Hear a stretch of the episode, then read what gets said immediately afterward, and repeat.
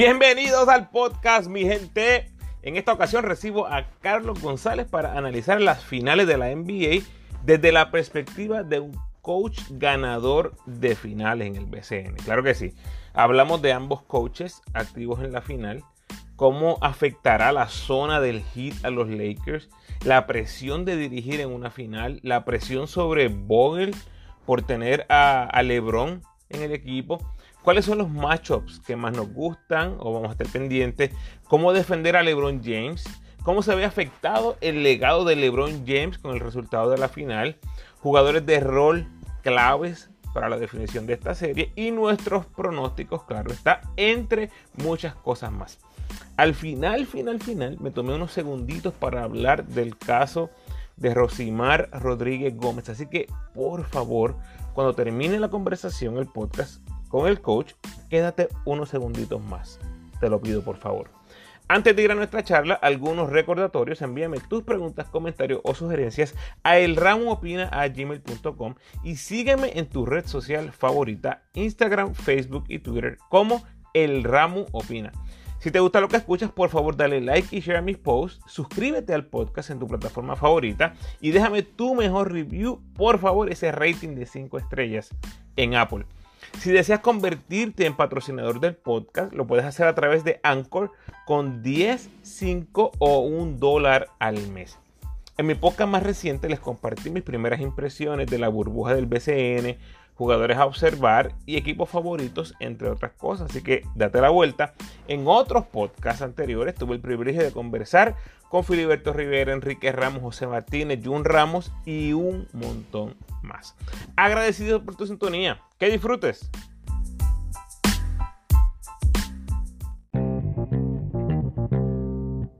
Honrado de recibir nuevamente en el podcast al dirigente Carlos González, dos veces campeón del BCN y campeón reinante con los Santeros. Bienvenido de vuelta, coach. Eh, gracias, gracias a ti por la invitación y saludos. Muy bien, no, no vamos a hablar de la burbuja del BCN, que ya se aproxima, eso lo vamos a hablar en otro momento. Vamos a hablar de las finales de la NBA que comienzan mañana miércoles. Así, estamos grabando hoy martes 29 de septiembre. ¿Cómo llegan estos equipos? Los Lakers 12 y 3 en los playoffs, dominando 4-1 en toda la serie.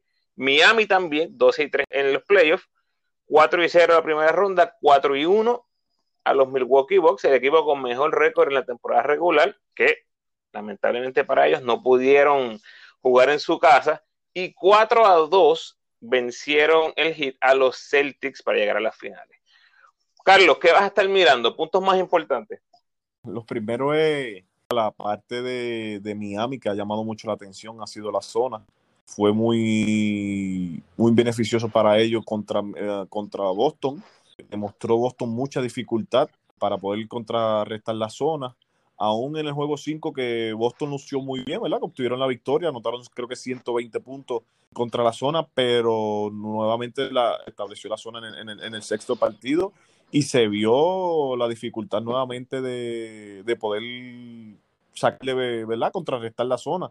Así que es algo que, se, se, va a estar muy pendiente. Me imagino que el equipo de Los Ángeles eh, ha trabajado para poder contrarrestar esa zona. Así que eso es algo que hay que estar muy pendiente. Eh, por el pues el, el macheo de Anthony Davis, ¿verdad? Que, que, y LeBron James, que son las dos bujías ofensivas de los Lakers.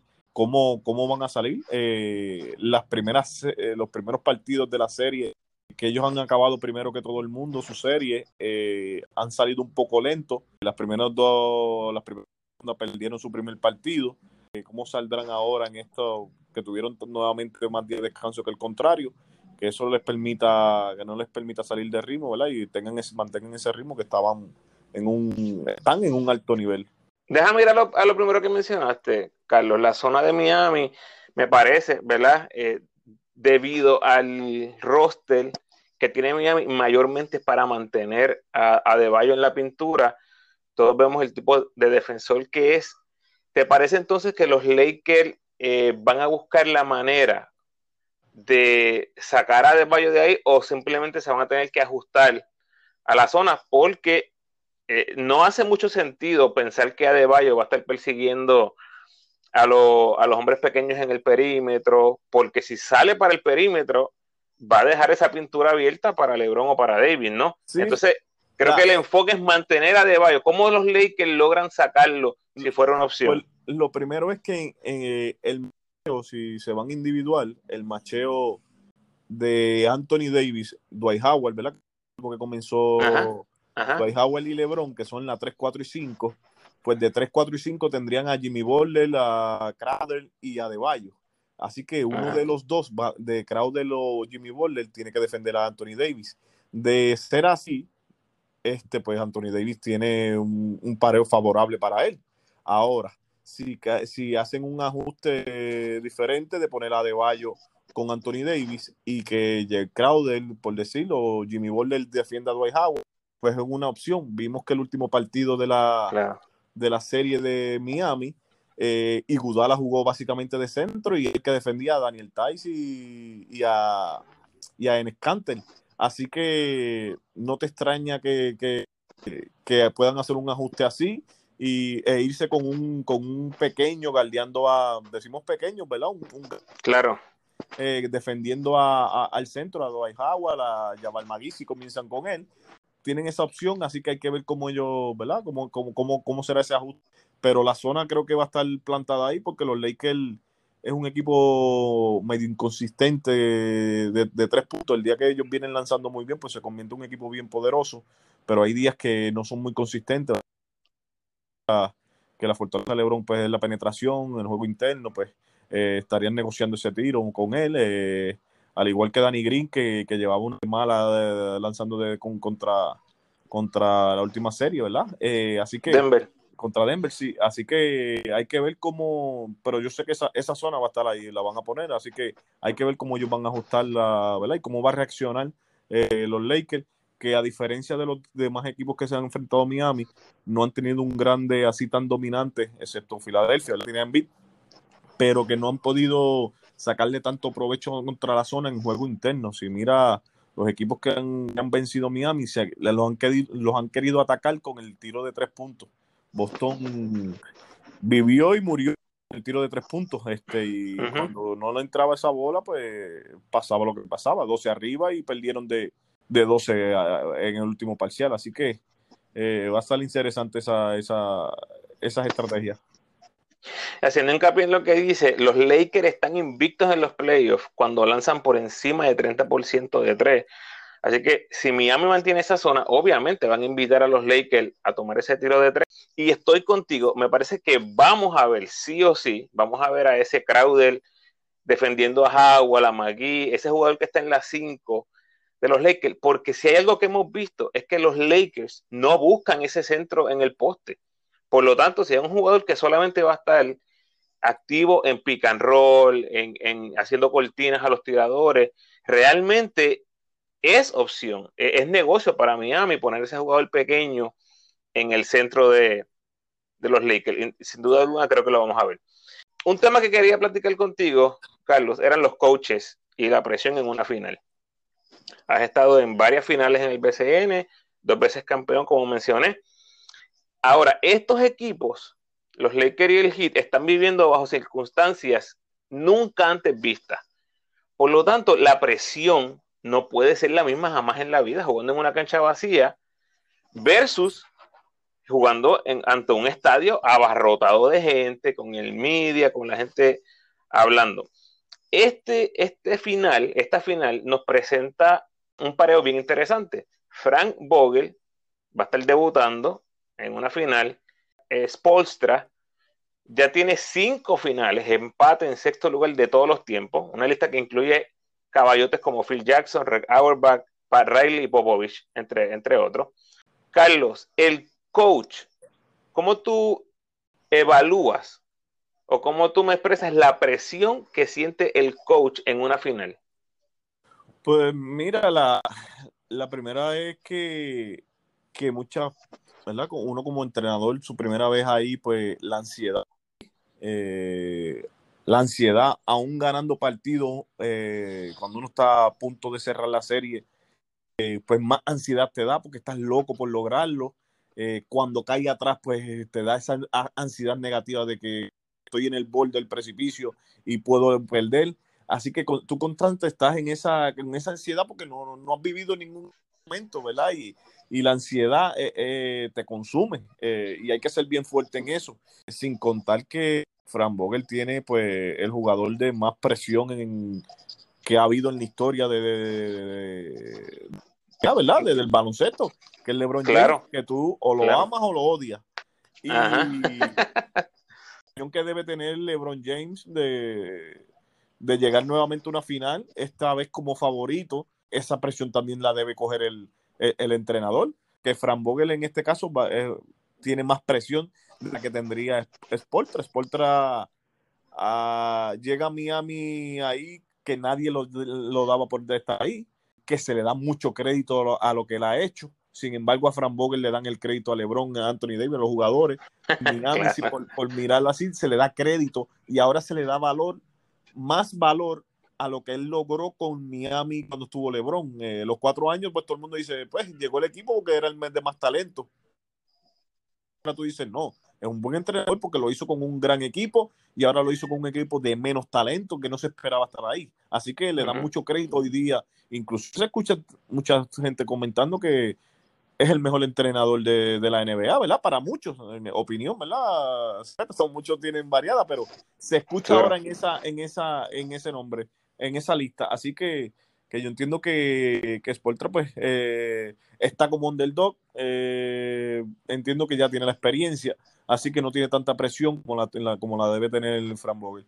Bajo circunstancias normales, este primer juego hubiese sido en un Staples Center que no había visto unas finales en 10 años, hambriento, explosivo, emotivo, por un seguro tributo a Kobe Bryant. O sea, la presión hubiese sido brutal en Fran Vogel. Por ejemplo, si pierde ese, primer juego o entrando al primer juego, sienten, sienten los coaches la presión del público, de un estadio lleno. Sin duda, sin duda. Eh, pues él sale ganando, Fran Vogel sale ganando porque no existe esa presión, es lo que quiero decir. No existe, no existe, por decirlo así, físicamente en el momento, pero sabes que al acabar el partido está la, las redes sociales, porque cuando tú vas a un juego tú tienes la presión ahí dos horas, dos horas y media que están las personas ahí, después te vas para tu casa, etcétera, el camerino, te esconde y no tiene que ver con eso, pero las redes sociales, la prensa, etcétera, están 24-7. El juego se acabó mañana, pues se acaba mañana, pero siguen el jueves con eso. Por el día siguen sacándote lo que hiciste, el timeout que pidió o no pidió en el, miércoles. Sigue metiéndote presión de que el próximo juego, si perdiste, no puedes perder porque cae el 80% de cae 0 a 2 no gana el campeonato. Entonces, cuando tú miras, tú dices, ¿en dónde me metí? Eh, que es la presión, que la, es la rueda de nieve, ¿verdad? La bola de nieve que te sigue cayendo ahí encima. Eh, pero es muy, ese, ese primer juego sin duda es de mucha presión para Fran Vogel, no solo para Fran Vogel, sino para los Lakers. En este caso el factor de cancha local no existe, pero en una situación de, de, equipo local, en, por decirle esa, ese momento que, que, pusiste en Los Ángeles, hubiese sido de mucha más presión para Fran Vogel, porque tuvo empezar en, en, tu casa y, y, no poder defenderla, pues, y, y, con el formato que últimamente se utiliza, pues esa, esa ventaja de cancha local es muy, es muy importante. Una pena, una pena que no exista, porque recuerdo que tan pronto llegué aquí a Los Ángeles, inmediatamente ese verano estaban las finales de los Celtics y los Lakers, y en ese momento, ¿verdad? Kevin Garnett, Kobe Bryant, eh, todo lo alrededor de Staples, Carlos, eso era una fiesta, pero impresionante. Y ahí no había este, guerra, animosidad, qué sé yo, había, gente de los Celtics, gente de los Lakers, todo el mundo con, su, con sus camisas, uniformes, gorra, era una, era una fiesta. De verdad que hubiese sido tremendo volver a vivir eso, pero lamentablemente Hay, que, hay que esperar al futuro para, para tener unas finales presenciales en los estadios. Bueno, Carlos, algo que me interesa mucho hablar contigo son los matchups. También empezaste a hablar de eso al principio. Y se da algo bien interesante aquí. Jimmy Butler contra LeBron James han jugado 34 juegos en su carrera, tienen récord de 17 y 17. Está súper interesante. Una de las grandes preguntas es quién va a defender a LeBron. Y sabemos que ahí va a estar Igudala, va a estar Crowder, va a estar Jimmy Ball, va a estar hasta De Bayo. Va a defender a LeBron James, el mejor jugador del universo, ahora mismo. Sí, eh, sí. Jimmy Butler es un jugador que, ¿verdad? De los mejores en la liga en, lo que llamamos el two-way player, de que juega en ambos lados, eh, una gran capacidad defensiva. Creo que en los playoffs ofensivamente ha, lucido inmenso, ha dado ese próximo paso que se esperaba, ¿verdad? De un jugador superestrella, de que en los momentos grandes, el último tiro de los partidos, cierre el, el canasto grande pues lo ha podido lograr más consistente. En el pasado lo hizo con, con Filadelfia, uno que otro canasto, pero este año ha sido más consistente en esos momentos. Y, pero también tiene a Crowder, que ha sido una, una pieza muy, muy, muy buena. Defensivamente es otro jugador, gran jugador defensivo. Y también hablaste de Adebayo, que entiendo que también tiene la posibilidad de en, cualquier switch, etcétera, un, de, en medio jugada, que se pueda quedar con, con LeBron James. Eh, me imagino que LeBron tratará de, coger a uno de los, de los tiradores, a Dragic, a, Robinson, etc. A Robinson, eh, Que traten de switchar con él para poder sacar ventaja y llevarlos al bloque y poder trabajarlos eh, y sacar ventaja sobre ellos. Y si vienen a doblar, pues ahí sacar, eh, buscar al hombre ¿verdad? solo, que, esa es la, fortaleza de Lebron. Así que va a ser un macheo bien, bien, bien interesante de, que Jimmy pueda defender a LeBron, sí, lo que no veo es que LeBron vaya a defender a, Jimmy Butler. Pero tampoco lo veo persiguiendo a, a, los tiradores, a Dragic, a Robinson, a Hero, porque los muchos están corriendo a 100 millas por hora, corriendo por toda la cancha. Así que, tampoco veo esa. Y esa es una buena pregunta del matchup, porque si, si LeBron coge a, a Crowder, pues entonces Anthony Davis tendría que coger a Jimmy Butler. Así que ese pareo, pues hay que ver cómo, lo, cómo, cómo, cómo va a ser.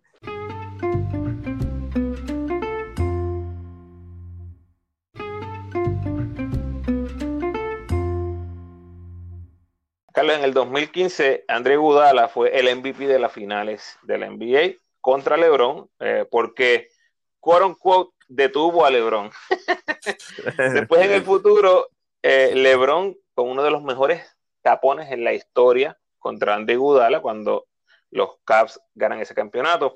Hay gente que dice, LeBron le tiene algo guardadito de Gudala por ahí, que tú vas a ver que ahora todo este, este storyline que se crea ¿verdad? en Estados Unidos por esas incidencias del pasado, rápido la gente está mirando. A ver qué va a hacer LeBron en esta ocasión contra Gudala. Tú estás alrededor de jugadores profesionales todo el tiempo. Esos storylines eh, son algo que siguen los jugadores. Por ejemplo, Vuelta, Vueltas le metió 30 a Rigoberto o, a Jonathan y en el próximo partido hay un interés adicional de estos jugadores para detener a Vuelta. Eh, bueno, eh, ellos no lo, ¿cómo digo? No lo hacen, no lo dejan saber. Eh, por decir, el coach Rigoberto, etcétera, X jugador me hizo esto me ha dominado, tengo esto en contra de él, eh, no te lo dejan saber, pero internamente ellos lo saben, ¿verdad? Y ellos, ellos saben que, tienen esa prueba, ese reto con, contra X o Y jugador, eh, de demostrar o de contener, o, ¿verdad? Ese orgullo de, jugador. Y con esa misma energía, esa, esa, esa, ese, ese, como ese deseo lo transmiten al partido y, se, buscan esa intensidad, esa, esa motivación para poder lograr eso. Eh, en el caso de Igudala, eh, que entre comillas, ¿verdad? Porque el Lebron creo que promedió esa serie casi 40 puntos. Una bestialidad. Eh, honestamente no entiendo, no entiendo cómo pudieron darle un premio a, a Igudala por ese, por ese aspecto, ¿verdad? Pero no veo que, que Igudala tenga eh, como decirle, el, obvio, obvio, siempre es un una motivación para todos, es un reto para todos ellos. A Jimmy Butler, el Crowder, el que vaya a defender a LeBron, es un reto. Pero tampoco veo como que LeBron tenga esa, esa necesidad de, demostrar de que Igudala no me puede defender, etcétera, etcétera. Yo creo que la mentalidad de LeBron es, yo vengo aquí a ganar porque mi mayor reto es demostrar mi legado, ¿verdad? De que yo puedo ganar. Gané aquí en Cleveland, en Miami, y ahora gano aquí y que yo sigo siendo el, el, el pues, por decirle, el rey de la, NBA. Y para mí eso es la, la, la, mayor presión, el mayor reto que tiene LeBron. Es lo que quiere ganar y si Anthony Davis en este momento es el que se lleva el MVP y tiene que hacer 50, pues él lo va a hacer, no como en, anteriormente, pues que él tenía que ser el jugador específico, ¿verdad? De más responsabilidad ofensivamente, para poderle tener ese chance de ganar. Así que ese storyline, ¿verdad? Siempre lo van a empujar, porque pues de lo que ven, etcétera. Pero no lo veo tan, no lo veo tan, tan caliente, ¿verdad? Tan, tan, tan caliente como, como en el pasado, como si fuera Kevin Durán y LeBron, a ver cuál es el mejor, Leonal y LeBron, a ver cuál es el mejor del momento. No lo veo así tan. Claro. Ok. Los Lakers han detenido a Demian Lillard, venía acribillando a todo el mundo que se le pasaba por el frente. Detuvieron a Lillard, detuvieron a Harden, un jugador que ha estado en las, en las listas para MVP, en, las votaciones, arriba en, las votaciones. Lo detuvieron. Jamal Murray y Jokic también no pudieron hacer nada en el, momento que mejor han estado jugando en su carrera, Murray y Jokic. Pero ahora no hay necesariamente esa mega estrella que tengan que, contener. Eh, si, si, te doy el sombrero ahora de Frank Vogel, ¿qué estrategia utilizarías para enfrentar al hit? Si tú eres el, dirigente, sientas al centro, empiezas con Anthony Davis, te vas con LeBron en la 4, te vas chiquito, ¿qué harías? Creo que en esta serie puede empezar Jabal Magui, eh, dar 5 o 6 minutos, ¿verdad? Que, son el inicio de él, y luego traer a Dwight Howard, porque en esta serie pues pueden jugar un poco más los hombres grandes como Dwight y Dwight y Magui porque ellos se, están yendo con Adebayo ahora. Eh, Fran Vogel, eh, hay que ver eh, la manera que Miami utilice el backup de Adebayo. Eh, al principio de la serie estuvieron usando, utilizando a, a el canadiense, pero al final de la serie ya no era Olinik, era Olinik no jugó, era Igudala jugando de backup de, de Adebayo, así que se iban con cinco pequeños. Así que hay que ver si en, eh, esa rotación pues no, no entraría yo creo que Howell, ahí se convierte en Anthony Davis en el backup de las 5. Así que hay que ver cómo, cómo sea la rotación de, de, Miami, pero entiendo que Anthony Davis, por donde quiera que lo ponga, tiene mismatch, eh, ¿verdad? Eh, con quien lo defienda.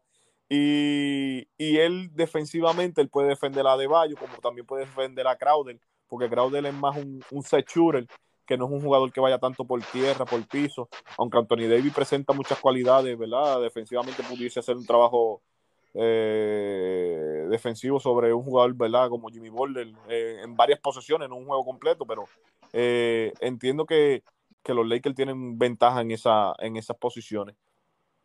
Fíjate que personalmente no veo a Magui realmente en esta serie. Creo que la ofensiva de Adebayo no le permite eh, realmente a Magui eh, lucir. Eh, Adebayo hace mucho el, el, handoff, ¿no? En, arriba, en, arriba de la, del tiro libre, ayuda a los tiradores a abrirse. me parece que Magui definitivamente no, no defiende ese, ese handoff, ¿no? Entonces, me parece que Howard es lo más que vamos a ver en la 5 pero si Miami se va chiquito, van a tenerse que ir con muchos minutos con, con Davis en la 5. También utilizaron a, a, Morris. Eh, a Morris, sí, a Marquis Morris contra Houston. Sí, es que, es un, que es un jugador que puede defender a Adebayo, porque Adebayo dentro de todo no es un jugador tan grande. Es como un 4 que hoy día juega de 5 y esa movilidad es lo más que causa problemas. No tanto su fortaleza, ¿verdad? De juego de espalda del canasto, lo más es la movilidad lo que está causándole problemas. Así que un jugador como Morris, que tampoco es muy pequeño, mide alrededor de 6'9, eh, podrá defenderlo muy bien. Así que eh, la de Magui eh, es como yo entiendo que, la, parte que él juega es como un acto simbólico. Él empieza el primero y tercer cuarto y no vuelve a jugar. Así que, porque Dwight Howard es propenso a, la falta, pues poder utilizar a Dwight Howard en, en, lo más cercano a cerrar los partidos, ¿verdad? El cuarto cuarto, el eh, minuto empezando el cuarto cuarto hasta el minuto 6, 5 por ahí, pues ahí puede jugar Dwight Howard. Eh, y, y Magui en esos minutos pues no se, no se ve. Así que por eso pienso que, que Magui puede jugar un ratito. Pero no es, no, es que va a ser algo significativo. Así que.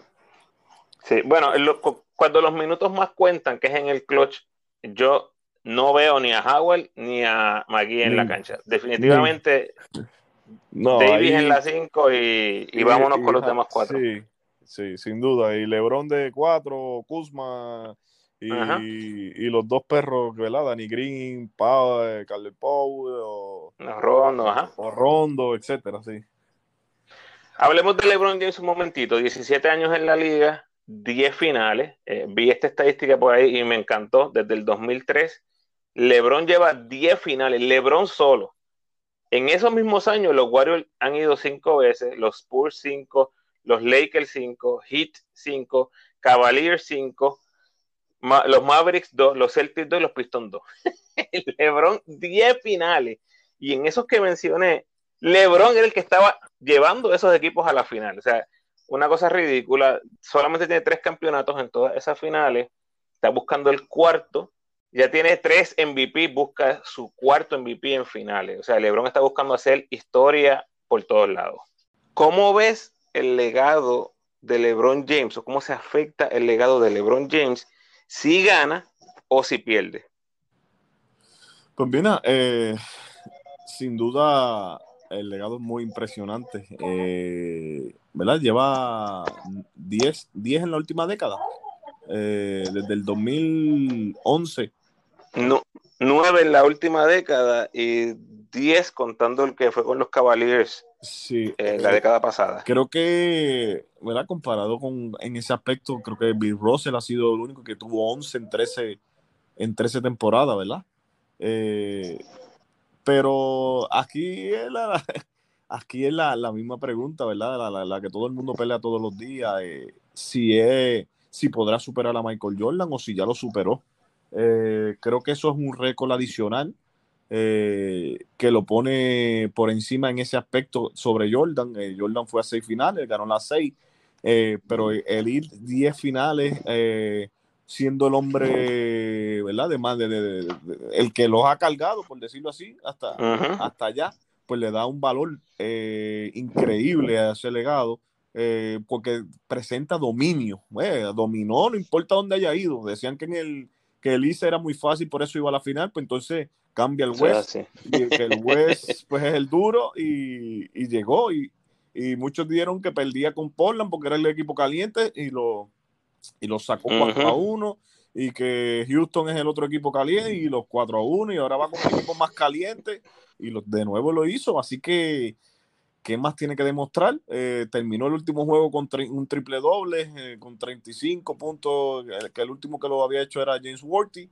así que ¿qué más tiene que demostrar? No sé qué más tiene que demostrar, cada vez le ponemos más, como que nunca es suficiente lo que, lo, lo que él haga yo creo que... Claro, insaciable, insaciable, somos insaciables. Yo creo que nosotros vamos a darle más crédito cuando ya no lo veamos en cancha que de lo que le hemos dado hoy día, ¿verdad? El que no, el que no lo pone en el sitial, ¿verdad? El que, el que no lo, el que no lo quiere, por decirlo así, creo que le va a dar más, le va a dar más, más crédito cuando ya no esté, cuando ya se haya retirado, porque no veremos por mucho tiempo un jugador así que pueda dominar la liga como él lo ha hecho por tanto tiempo.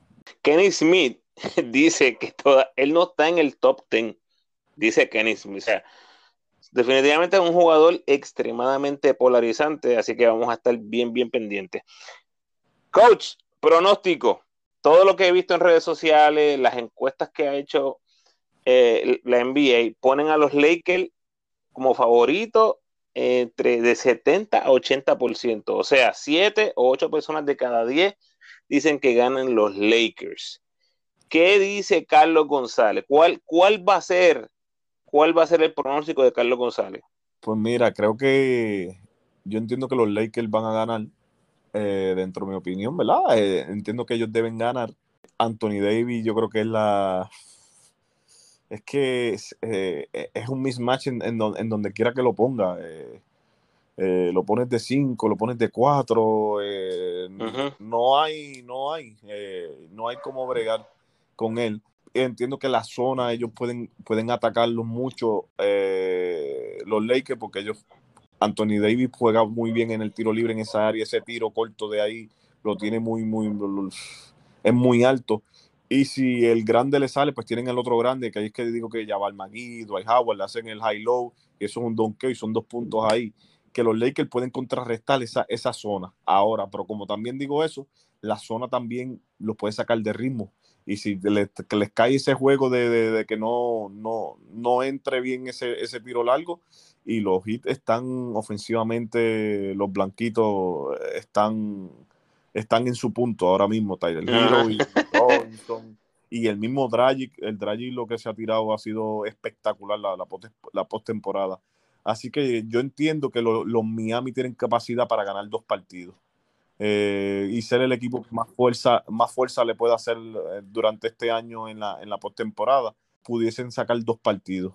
Pero los Lakers la deben dominar. Aquí el, el primer partido, pues los Lakers siempre ha sido el, más, el más débil. El malo.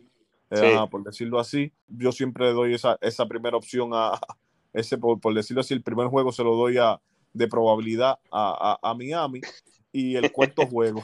Después de eso, cuando LeBron los tenga, de los Lakers. Eh, toquen la puerta de 3-2, 3-1, no creo que le den oportunidad a los Lakers y van a acabar eso. Eh, los juegos ahí de el 1 y el 4 eh, son los que Miami, yo entiendo, donde más provecho puede sacar. Porque, pues, como que baja la intensidad los Lakers, como que no, como que no tienen esa motivación. En toda la serie, si mira, todos los partidos que pudieron sacar el otro equipo fue ese. Y, y, pero cuando ya le van a estar contra la pared de que, tiene que acabarlo y eso, pues eh, honestamente ya la madurez y la experiencia, pues ya, ya coge el toro por los cuernos y, se acaba. ok, mira, como yo lo veo, estoy 100% de acuerdo. Yo veo a Miami ganando ese primer juego tengo que ser honesto, soy de Los Ángeles, nunca he sido fanático de los Lakers, nunca he sido fanático de LeBron per se, no lo odio, me fascina como jugador, es un excelente jugador, no soy fanático, tú sabes, no, no soy de esos que está o lo, o lo amas o lo odias, en verdad yo no tengo ese, ese storyline con él. Pero la realidad es que siento que Miami tiene, tiene suficiente para sorprender a este equipo. ¿Y por qué lo digo?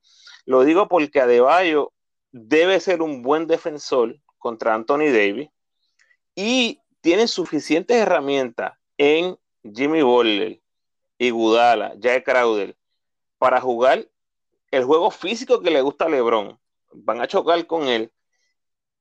Y como pasó con Iguodala en el 2015, ¿verdad? Contener, en, contener a LeBron en que no sean unos números tan sorprendentes tratar de limitar un poco esa penetración tan explosiva y que hace tanto daño de LeBron. Si Miami tiene dos o tres jueguitos donde los tiradores están hiteando, que tienes a Dragic, que tienes a Robinson, tienes a Hero, aparece ese jueguito como el Digudala en el sexto juego contra Boston, que de momento sale de la nada y te mete 15 puntos, 4 triples, Crowder viene caliente otro día yo me estoy creyendo y puedo ver a Miami ganando la serie. El favorito siempre va a ser los Lakers. Tienen a las dos superestrellas.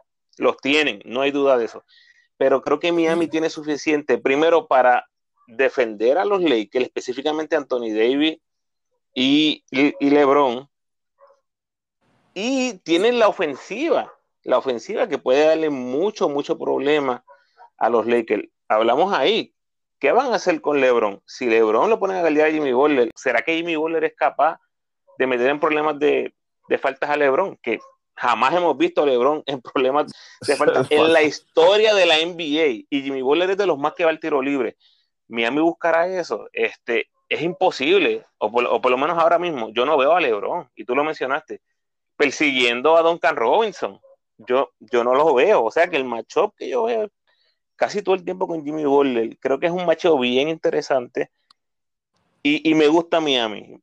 Voy a irme con el equipo Cenicienta. Voy a irme con el equipo Cenicienta. Miami en 7. Miami en 7. Choking the world. Es que en la parte de esa es que la experiencia también tiene un factor ahí. El único es, es, Igudala que ha tenido una experiencia en ese momento. Entonces, cuando mira. pero, pero, coach, espérame, pero, coach, espérame, porque eso que estamos hablando, experiencia en que en la serie final, con canchas abarrotadas, con la presión, pero no existe eh, esa presión. Pero, no, pero como quiera, el escenario en sí, el escenario en sí te da presión. Eh, eh, puede, ser, puede ser en el patio de la casa, tú vas a jugar el juego 7, tú sabes lo que se está jugando. el juego en sí te da, te da esa presión porque tiene un significado. tú vas a ser el campeón de la NBA. Y, y tú vas contra un equipo que, que, LeBron, estamos hablando de 10 finales, tiene a Rondo también ahí, que es otro veterano, tiene a Danny Green, que para mí ha sido una, una, una pieza muy, muy, muy importante.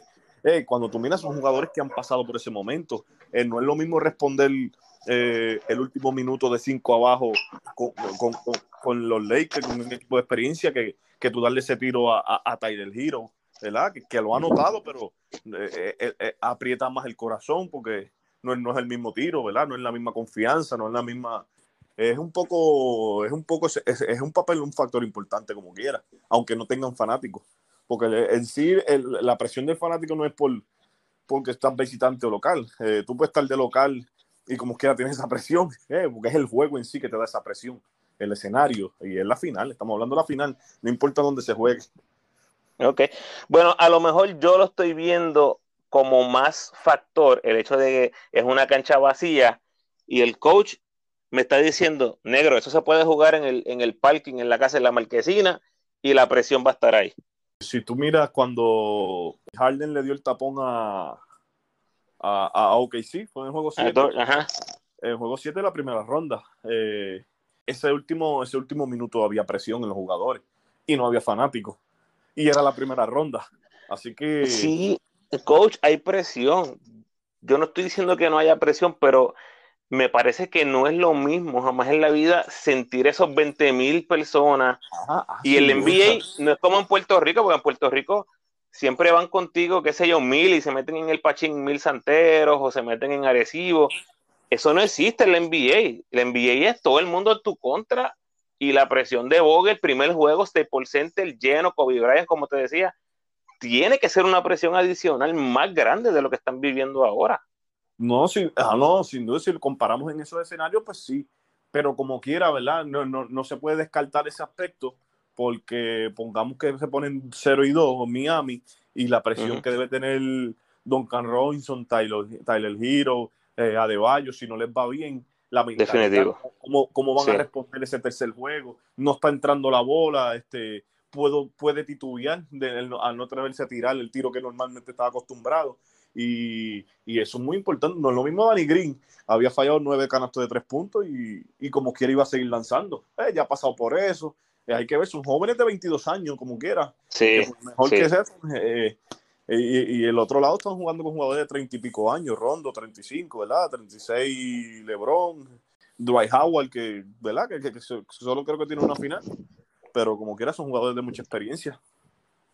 Bueno, ahí está. El, el campeón del BCN, Laker en 6 y el Ramu de Los Ángeles.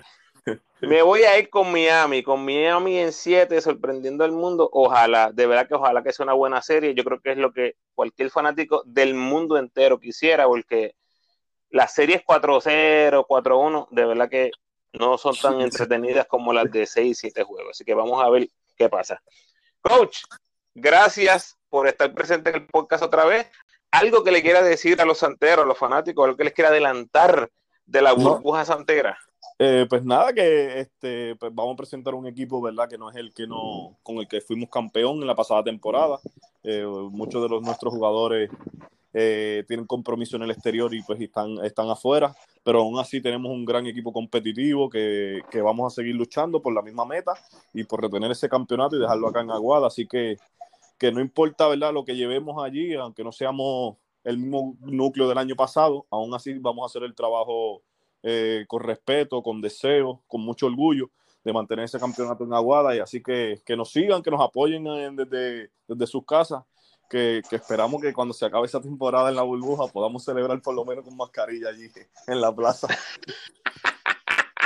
está bueno, está bueno. Bueno, coach, éxito en la burbuja del BCN, obviamente. Pero por el momento vamos a estar pendientes a las finales, que como dije, esperamos una súper entretenida. Coach, hasta la próxima. Muchas gracias. Estamos. Cuídate. Gracias a ti.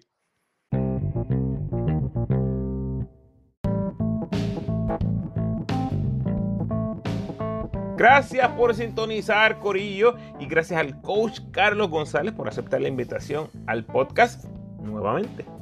Por favor, dale like y compártelo con todos los fanáticos de la NBA que conozcas, con seguidores de LeBron o haters de LeBron, da igual, como quiera, se lo van a disfrutar. Déjame saber en los comentarios a quién vas, le vas a los Lakers, le vas al Heat y cuáles crees que serán las claves de la serie.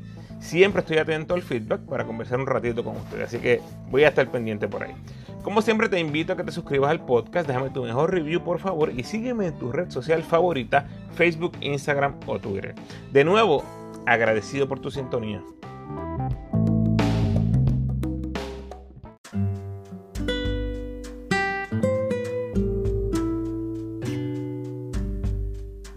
En el pensamiento de hoy eh, me voy a tomar un poquitito de más tiempo. Esto de Rosimar Rodríguez Gómez me pegó bastante fuerte. Eh, y discúlpenme a los que son fanáticos del ramo, saben que usualmente el pensamiento del día es algo bien corto, pero esta vez me voy a extender un poquito más.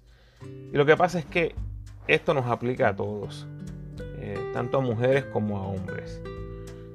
La violencia contra el ser humano no es opción la violencia para resolver, quote quote, entre comillas, resolver problemas no es una opción, gente.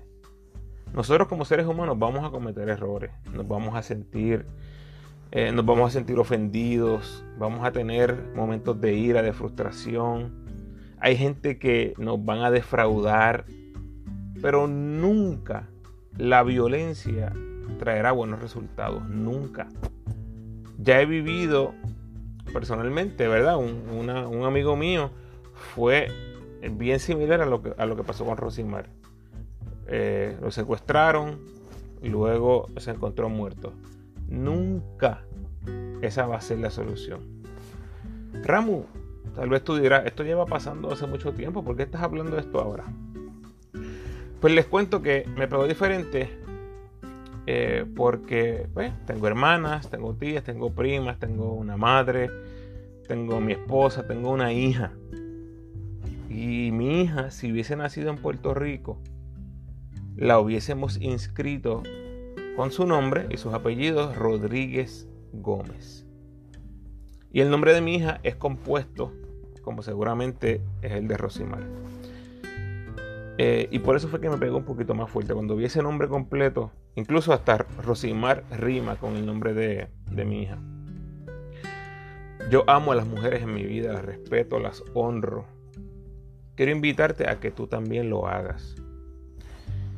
¿Por qué hablo un poquito más de esto ahora? Y es que según los números que me tiran las aplicaciones que uso para poner el podcast, eh, el 90% de mis escuchas son hombres de 23 a 44 años. Así que te hablo a ti, eh, hombre profesional, eh, casado o mirando hacia el matrimonio. Muchos de ustedes tienen hijos. Mi mensaje es que la violencia contra tu esposa, contra tu pareja, contra tu novia, nunca, nunca es la mejor opción. Si tú estás practicando la violencia, te pido por favor que pares. Si tú sabes de alguien que esté maltratando a una mujer, haz algo al respecto, por favor. No te quedes de brazos cruzados. Llama a la policía. Eh, si sabes del paradero de alguna de estas mujeres que se están buscando en Puerto Rico, por favor reporta a quien tengas que reportar. Hoy fueron ellas. Mañana Puede ser mi mamá, una de mis hermanas o mi hija.